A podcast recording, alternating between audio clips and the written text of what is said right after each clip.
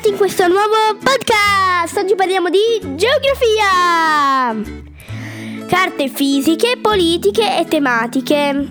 Le carte fisiche, alcune carte geografiche mostrano gli elementi naturali dell'ambiente rappresentato, sono le carte fisiche. Lo scopo della carta è quello di mettere in evidenza le caratteristiche del territorio.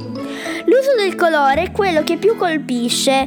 Il marrone e le sue sfumature ci dicono immediatamente che siamo in presenza di una zona montuosa. Più il marrone è scuro, più la montagna è alta.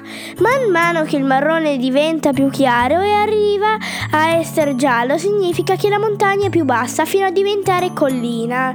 Il verde indica la pianura.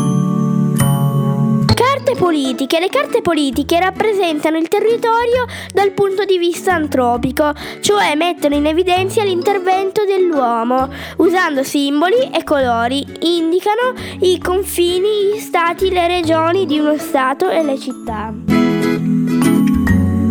Carte tematiche. Le carte tematiche rappresentano con colori o simboli un tema relativo a una particolare zona geografica. Ad esempio, possono mettere in evidenza il clima, la produzione agricola e industriale, la densità della popolazione.